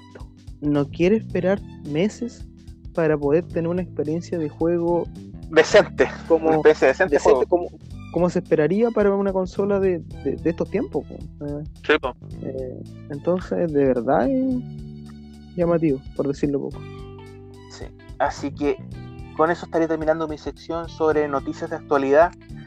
Y nada, pues te hago el pase, Mr. Towers. Eh, ¿De qué va a hablar hoy día? Pues, ¿Cuál es tu tema de tema importante que va a abordar hoy día? Muchas gracias, eh, compañero. Muchas gracias, señor Nacho. Eh, una vez terminado el tema de muy interesante de juego, yo quiero traerles algo que les mencioné la semana anterior, o el capítulo anterior, no me atrevo a decir semana anterior porque no es así. Pero les traigo, bueno, un poco de lo que he estado viendo en el último tiempo, que no es muy retro, tiene que ver un poco de actualidad, pero que lo encontré súper interesante. Que es básicamente lo que nos trae de nuevo, de bueno, de actualizado el mundo de, lo, de, lo, de, los, de los superhéroes. Que ya conocemos todo, Marvel, DC y su, y su competencia y estos universos que han construido, donde todos los años tenemos una cantidad enorme de películas de superhéroes, ya sea live action o animado, junto con serie ahora con los servicios de streaming eh, tenemos, estamos llenos, estamos repletos de, historias de estos superhéroes. Pero ¿qué hay de nuevo? ¿Qué hay de bueno eh, que, decir? Que quizás, o sea, está fuera de este mundo de las grandes compañías, pero que son súper interesantes, eh, que han apostado cada vez con más fuerza los servicios de streaming, sobre todo, porque es los que tienen más lucas.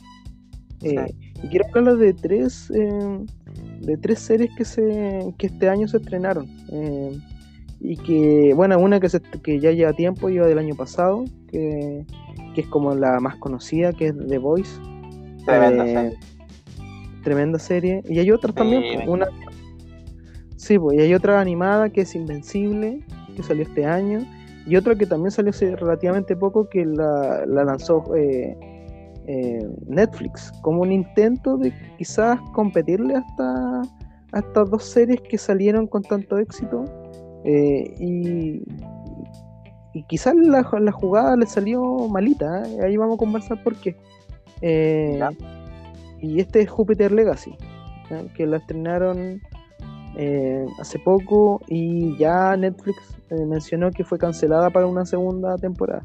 Lo que a mí me dolió porque personalmente me la encontré bastante interesante o que prometía. Me quedo con eso, una serie que promete. Eh, empecemos con empecemos con Jupiter Legacy, que es la serie que fue cancelada de Netflix, que es basada en cómics, ya eh, que es creado por, por Mark, Miller y, Frank Kitelli, eh, que toman este, estas, estos cómics Netflix y, lo, y la hacen una serie, la serie live action. Em, se estrenó el 7 de mayo. Eh, una serie que de, primer plano lo dije la semana, o sea, lo dije en el capítulo anterior, que te traen la premisa de este personaje eh, que es muy similar a Superman, ¿ya? Que, que pareciera que tiene, que es superior, es como, eh, el superhéroe más poderosa de este universo y que alrededor de este personaje giran todas las situaciones, no necesariamente siendo el protagónico de, la historia, ¿eh?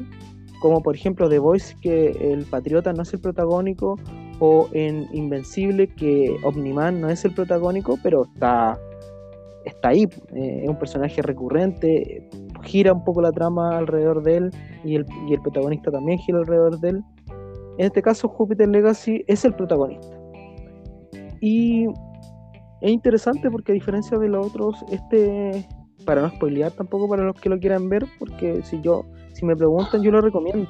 Recomiendo ver Jupiter Legacy, a mí me, entretuvo, me generó como ese happy de querer seguir viéndolo, no por la calidad, y no por las actuaciones que son bastante malas, deja mucho que desear. A nivel económico se nota una serie pobre, de una serie con un presupuesto limitado. Y si no es limitado, déjame decirte que Netflix, no sé qué le pasó. ¿eh? Bueno, Netflix tiene algunas series que fallan ahí en, el CGI. ¿El COI? ¿Puede ser el COI? No sé. yo diría que no. Diría que no, el COI no, no, es perdonable. Sobre todo, sobre todo cuando es Netflix. Si Netflix tiene lucra, está sacando cada semana una película o una serie. Eh, yo no creo que el problema ahí. Yo creo que simplemente hay una mala distribución económica, es decir, quizás trataron de con una cantidad de dinero, no sé si les pagaron mucho a, a, a, a los actores, no sé si la postproducción costó mucho, pero en lo concreto hay muchas falencias, falencias técnicas. La trama está mal, mal, la, la narrativa es por momentos muy lenta, por momentos uno se pierde en lo que quiere mostrar. Lo único coherente y bien hecho es cuando hacen estos viajes hacia el pasado, que es como constantemente el presente y el pasado, mostrándonos cómo estos superhéroes se, se formaron. ¿Como volver al futuro, una cuestión así? No, no, no, eh, eh, básicamente te muestran dos momentos en la serie. Un momento como flashback. Cuando, sí, unos ah, flashbacks más, más, no sé si son como racontos. Creo que se llaman ah, ya. Disculpa a la gente, que básicamente no son como momentos de recuerdos eh, rápidos, sino que son, eh, si, un, si un capítulo te dura 50 minutos, la mitad es en el presente y la mitad es en el pasado. Y este pasado ah, es súper importante porque está ligado a los años 30 cuando se ocurre la Gran Depresión y donde, sobre todo en Estados Unidos, la bolsa de, bolsa de valores se desploma y en este universo alternativo estos personajes están muy ligados porque son ricos, loco, eh, personas ricas que, que de un momento a otro ven que ocurre todo este desastre y a partir de este desastre suceden una serie de situaciones que llevan a estos personajes y al protagonista a tomar ciertas decisiones. Y esas decisiones los llevan al final a adquirir estos poderes. No voy a decir un poco ah, más de eso, pero es interesante la historia del pasado. ¿eh? Pero en el presente falla mucho para qué decir, otro, otro, en otro habrán dicho también lo mismo, que, que se nota, se, se, nota que el vestuario, se nota que el maquillaje es pobre, es pobre, la, peluca del protagonista. Sí, clase B. ¿O no? Algo Eh, así. es como clase B, los el CGI, los efectos especiales también son mal hechos, no son fluidos. Eh, de verdad, uno entendería que las series pueden ser de factura menor a las películas, cosa que Marvel no lo hace, porque las- uno de lo que ha visto de las series Marvel, uno puede, puede apelar a que quizás no, están, no, no son tan buenas, no sé. A mí me el- gusta la serie de Marvel. No la encuentro mala. vi. Sí, pero por ejemplo, Vision- he, visto las, he visto las películas en el cine y me, me he encontrado buenas. Eh, s- Sí, sí, son buenas, son buenas algunas. Eh, a a lo que me refiero al apartado técnico, que son, siempre Vale. mantienen una calidad impresionante. Hay lucas y se nota que hay lucas, eh, El tema de pero efectos. En la trama a veces falla, sobre todo en, en Falcon y The Winter Soldier, que uno puede pensar que no. mm, A mí no me gustó tanto la, la historia. Pero, pero, pero, insisto, uno nota de que las series pueden tener una factura mayor, pueden tener efectos mejores a, a pesar de ser series. Entonces uno, uno le pide un poco más a Netflix. Y sobre todo cuando lanzan Jupiter Legacy como respuesta a lo que está pasando en Amazon Prime con su serie de superhéroes que es The Voice Invencible. De muy buena factura cada una, diferente por supuesto, pero muy con muy buena trama, una narrativa Buena, The coherente, enganchado. eh. Y esto, y esta historia, insisto, a mí me gustó, pero no puedo negar de que a mí me gustó porque tiene ciertos elementos interesantes que me dejan como atrapado. Yo quería saber cómo tuvieron los poderes. Simplemente eso, cómo construyen esta narrativa a llegar a ¿Estás hablando de, está- hablando de The Voice, ¿cierto? no, de Jupiter Legacy. Ah, ya, ya. Eh, y por eso mismo me quedé viendo la serie. Pero si te digo que me prometen algo para el futuro, sí, lo que pasa al final es interesante. No voy a spoilear, pero te permite pensar de que algo bueno ocurre. Pero Ya. ahí nomás, ahí nomás. Eh, eso con Jupiter Legacy. ¿Recomendada? Sí, véanla, interesante, pero no esperen una calidad impresionante. Incluso a veces te podría hasta salir una carcajada por los efectos o por ciertos lo feo que es. Por lo, por lo feo que son los efectos. Eh, es como serie B, como, es como. eh, Como ver Waternator. se, se nota pobre, es como Sharknado. Es como. ¿Cacháis Waternator o no? ¿No? Waternator. ¿No? No, mira, te lo recomiendo. Es una película como el del año 92 que se nota que es un, es un es cine clase de la wea. Y Ah, perfecto. Pero, pero eso, como Sharknado, como Velociraptor, creo que una que se hizo popular, que, que uno la ve y de verdad te da risa. Esta también pasa un poco eso. Intenta ser seria, intenta poner, poner al tapete ciertos elementos profundos, pero falla, falla la lógica. Em, eso con Jupiter Legacy. Vamos con la segunda, que es Invencible, una serie animada.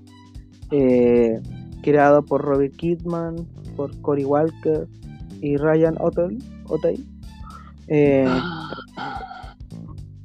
eh, se estrena en Amazon Prime, es una serie animada.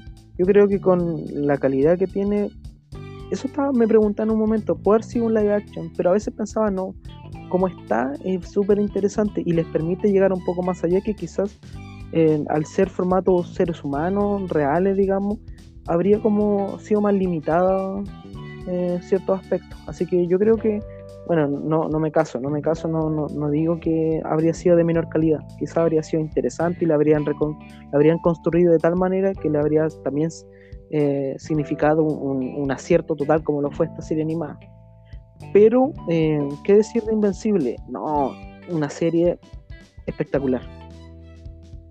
No la Espectacular amigo. serie. ¿Dónde, ¿Dónde la dan esa? En, en Amazon En Prime. Amazon Prime. Ah, Sí. bien.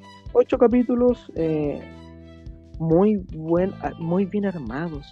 Muy bien armados. Y con unos giros de trama que tú no te lo esperas. Eh, cada capítulo te trae estos giros que te generan intriga, que te permiten poder seguir viéndola y, van profundizando. Eh, siento que los personajes que, que te abordan, que te presentan, los van profundizando a medida que pasan los capítulos. No, no quedan como cabos sueltos. Quizás, quizás, no sé, el, el amigo, el mejor amigo de, del protagonista, mm, pero que tampoco, tampoco es que tenga algo más. se menciona porque en un momento aparece, después desaparece, y aparece, retorna nuevamente en los capítulos finales, tiene ahí su pequeño arco, que interesante, tampoco un personaje oh, que si aparece o no aparece importa mucho, pero es como este como esta necesidad de que el protagonista lo vea como más humano. ¿Y cómo ven los más humanos? Eh, a través de la amistad, a través del romance, a través del, en este caso, el colegio, te va humanizando. No es solamente un super, super hombre, un ser con superpoder, sino también tiene un contexto. Y en este contexto es, es un chico adolescente que sufre las cosas de un adolescente. Se enamora, eh, tiene problemas de identidad, de definirse hacia dónde quiere ir. Eh, un chico que tiene amistades, que es como un poco un perdedor, que la gracia que tiene que adquiere estos poderes porque tiene a un padre, que un padre que es el hombre más fuerte de, ese universo, bueno, de ese planeta, porque viene de una raza extraterrestre que son, no sabemos muy bien, pero pareciera que son todos muy fuertes. No quiero spoilear más, pero como les digo, súper interesante la propuesta Invencible. Escuché por ahí de que queda mucho material disponible para, poder como producir. Eh, ya se ha asegurado Amazon Prime dos temporadas más eh, y esperemos que haya más, que se mantenga este nivel y que se pueda completar la historia, básicamente eso. Eh, se puede completar y uno cerrar, cerrar todo, porque de, verdad promete mucho, promete mucho, mm, que puede seguir profundizándose totalmente. Hay un universo detrás que uno puede apelar. Uno se imagina que vengan de este planeta donde viene Omniman, que vengan más de, estos, de estos seres poderosos. No, no, no, espero muchas cosas y voy a estar muy al tanto de que vengan las futuras temporadas para poder visualizar. Y recomiendo totalmente, vean la serie, Invencible, no se van a arrepentir. Buena. Y bueno, qué decir, obviamente Omniman que es el padre del protagonista, representa a este Superman.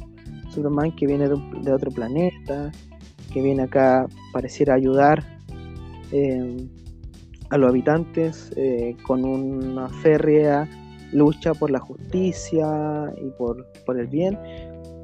Véanlo, pues les va a sorprender porque también habla un poco de la ruptura de lo que significa el personaje icónico de Superman, que tiene ciertos valores y se ha visto eh, de esa manera, súper, según mi opinión, como muy superficial, con una sola capa. Quizá algunos dirán, no, tiene más capas Superman, pero súper, eh, tiene cierta ideología, ciertos elementos muy gringos, que a mí me chocan un poco y te hacen pensar que es un personaje muy vacío, un personaje que quizá en la vida real no sería tan así. Eh, los vicios de este mundo y el tener superpoderes y lo que implica, creo firmemente que así no sería como se resolvería como sociedad la, inclusión de estos seres que en la práctica tienen más fuerza, tienen poderes que te permitirían hacer lo que quisieran. Y yo creo que The Voice logra expresar eso. ¿Qué pasaría si los aparecieran humanos con superhéroes? ¿Qué pasaría? Yo creo que un poco como The Voice. ¿Ya? Ser humanos con superpoderes. Exacto. ¿Qué pasaría con estos superhéroes? Vean The Voice. Yo personalmente creo que eso pasaría. Mucho vicio mucho vicio. Starlight eh... terrible rica. Solo diré eso. me encanta, me encanta.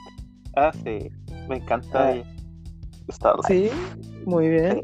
Entonces vamos, vamos a dar el paso entonces a la serie que es, digamos, de estas tres, la más famosa, la, la, más popular, la, la, que tenía cosechado mucho éxito, que es The Voice. Eh, Buenísimo. La gran serie que trajo a, según mi opinión, Amazon Prime uh, adquirió más, más fama, más, más suscripciones, según creo yo. Eh, y tal, como lo hemos dicho eh, en la anterior, es basado en un cómics del mismo nombre, eh, desarrollado por Garth Ennis y Derek Robertson. trata de estos, a ver, para no explicar mucho, como les decía anteriormente, trata de estos superhéroes de pensar que existe una liga de la justicia, estos superhéroes que luchan por la paz y la justicia eh, y se enfrentan al mal y que están, están unidos, se reúnen y, trabajan en equipo, pero detrás de esa fachada de justicia se esconde, de, de, cosas perturbadoras, turbias. turbias por lo demás, te das cuenta que que No todo, lo interesante. no todo lo quería oro. Exacto, no todo lo que brilla es oro. Y acá Sí. te muestran eso, que básicamente en la vida real, e incluso, e incluso, si hubiera una batalla o estos tipos usaron sus superpoderes, ¿qué pasaría con el ciudadano común? Como ejemplo, no sé, si un tipo corriera tan rápido, ¿qué pasaría si chocara ahí? Si chocara ahí con este tipo que corre rápido, ¿quedaría ileso? Que, esta- con tal que no me mate a mí, con tal que no me mate a mí una novia. Así es. Solo, solo decir eso. ¿Qué pasaría? Ahí te lo muestro. ¿Qué pasaría si alguien rápido choca con un, un- alguien normal? Esa serie te lo grafica de tal manera que enten- podrías entender qué podría pasar. Eh, Sí. Y eso y muchas cosas más. eh, yo encuentro que, bueno, hay muchos personajes súper eh, interesantes, pero el patriota. Starlight, me encanta Starlight. El personaje que es como el Superman mi super- del. ¿Ah? ¿Cuál? ¿Qué cosa? El patriota, el, el- Ah. el más fuerte. Que él, básicamente, como les decía, él es el Superman de este universo, pero detrás de este, de este como hombre luminoso, que es como el estandarte de este, Es de este universo. Es como Ricardo Milos. ¿Como quién? Como Ricardo Milos. ¿Qué es Ricardo Milos? ¿Lo has cachado ese meme de internet del Ricardo Milos? El loco que parece adelante, Ricardo Milos. No, No, lo. No lo caché. Ya, te, velo y. ¿Sabes quién es? ok. Eh, no, pero eh, porque se conoce como, para mí, el patriota, porque suena más lindo, porque en, en- acá en Latinoamérica se, con- se conocía como el vengador.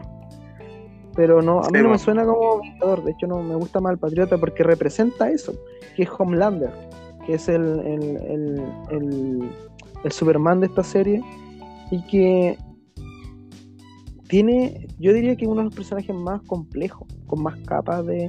Y la segunda temporada lo profundizan un poco más. Eh, es súper interesante y una actuación genial de, de Anthony Starr, que es el actor que, que realiza el papel de Homelander.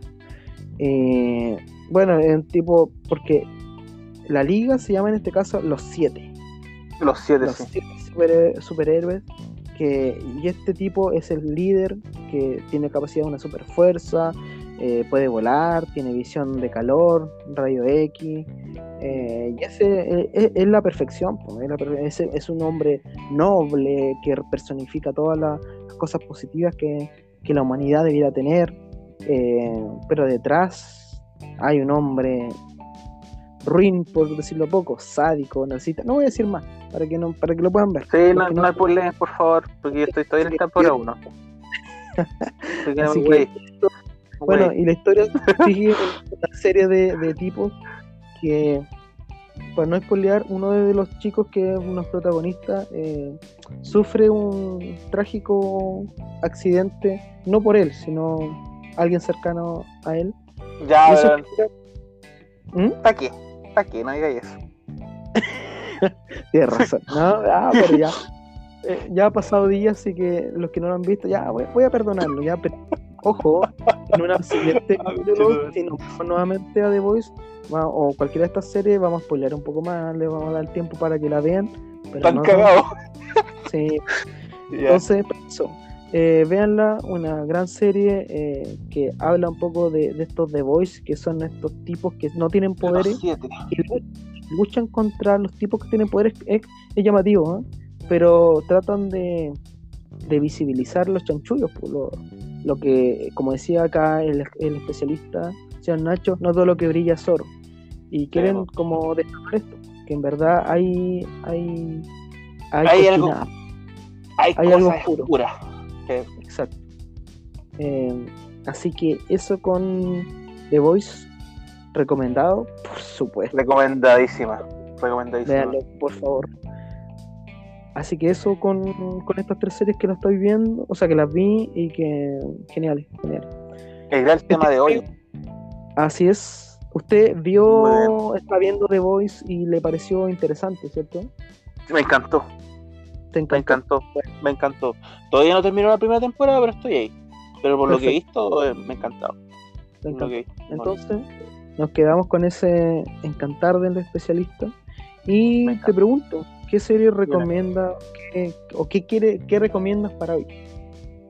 Mi recomendación para el público, eh, bueno, quiero recomendarles, chiquillos, una serie del año pasado que se estrenó el 19 de agosto en Netflix, que es High Score, ¿ya? Que esta es una serie dedicada al mundo de los videojuegos que te habla más o menos de la historia de Nintendo, de Sega, eh, los conflictos que, que se produjeron entre, estas compañí- compañías en los 90. eh, te habla igual de, de la creación de Doom, cómo se creó el juego. Te habla un poco de historia de lo que es el mundo de los videojuegos. Así que la recomiendo eh, al 100% y en lo personal me pareció una muy buen documental. Muy buen documental este High Score. Así que no, lo recomiendo al 100%.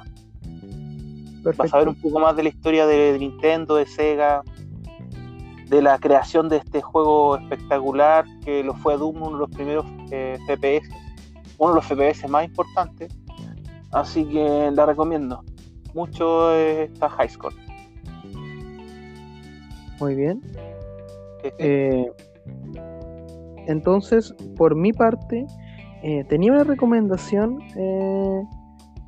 que quería dar, pero la voy a cambiar dado el contexto de, de lo que hablamos hoy, que toma- tocamos un tema que vamos a profundizar en nuevos capítulos, que tiene que ver con las telenovelas. Y para los que son chilenos y los que no son también, que pueden buscar perfectamente, busquen que la que para mí es hasta el momento, es que es difícil decir eso, ¿ah? porque hay, voy a recomendar dos, que no voy a Ah. profundizar porque hablar en distintos capítulos, pero recomiendo eh, Pampa Ilusión, recomiendo El Círculo Montini. Creo que de la que he visto de la época dorada de las telenovelas chilenas, siento que son las más logradas, eh, con muy buenas actuaciones, con un- un- una imagen, una fotografía, eh, un, un todo que hacen que sean historias súper atrapantes, muy diferentes una de otra. ¿eh? Si quieren apelar más al humor mezclado con drama, vean que es muy liviano el Círculo Montini, muy bueno. Y si quieren ver algo un poco más denso, algo más, más complejo, más interesante, mm, o sea, igual de interesante que la otra, pero algo que, que quizás no tiene tanto humor y que a veces puede ser un poco, empezar un poco lenta, pero al final te atrapa totalmente, es Pampa Ilusión. Así que Pampa recomiendo todo telenovelas totalmente. Buenísima que, eh. Eso, estimados amigos. Y bueno, gracias a todos, gracias a todas. Espero que les guste este capítulo, entregado con mucho cariño. Esperemos que podamos Sí. entregarles el contenido con mayor eh, periodicidad, es decir, con, con los tiempos que queremos acordar y nosotros queremos entregar, que son cada, cada semana, ca- cada fin de semana. Cada fin de semana, sí. Así es, pero vamos a tratar. A veces no ocurre eso, pero, pero ojalá que no nos den la posibilidad de seguir, de seguir haciendo esto que nos gusta. Y espero que a ustedes también, público, les guste este contenido. Eso, señor un, Nacho. un espacio de conversación necesario para, para poder opinar sobre lo que vayamos conversando capítulo a capítulo. Así es. Esa es la finalidad. Y eso. Que estén muy bien. Se, ya se amplió a, una hora treinta. Qué que bueno, ¿eh? Qué bueno que significa que, que hubo harto contenido para este capítulo. Eso, amigo. Eh, señor Nacho, un gusto estar con usted nuevamente. Nos vemos. Un en el gustazo, amigo. Adiós. Adiós, chiquillos, que estén bien, cuídense.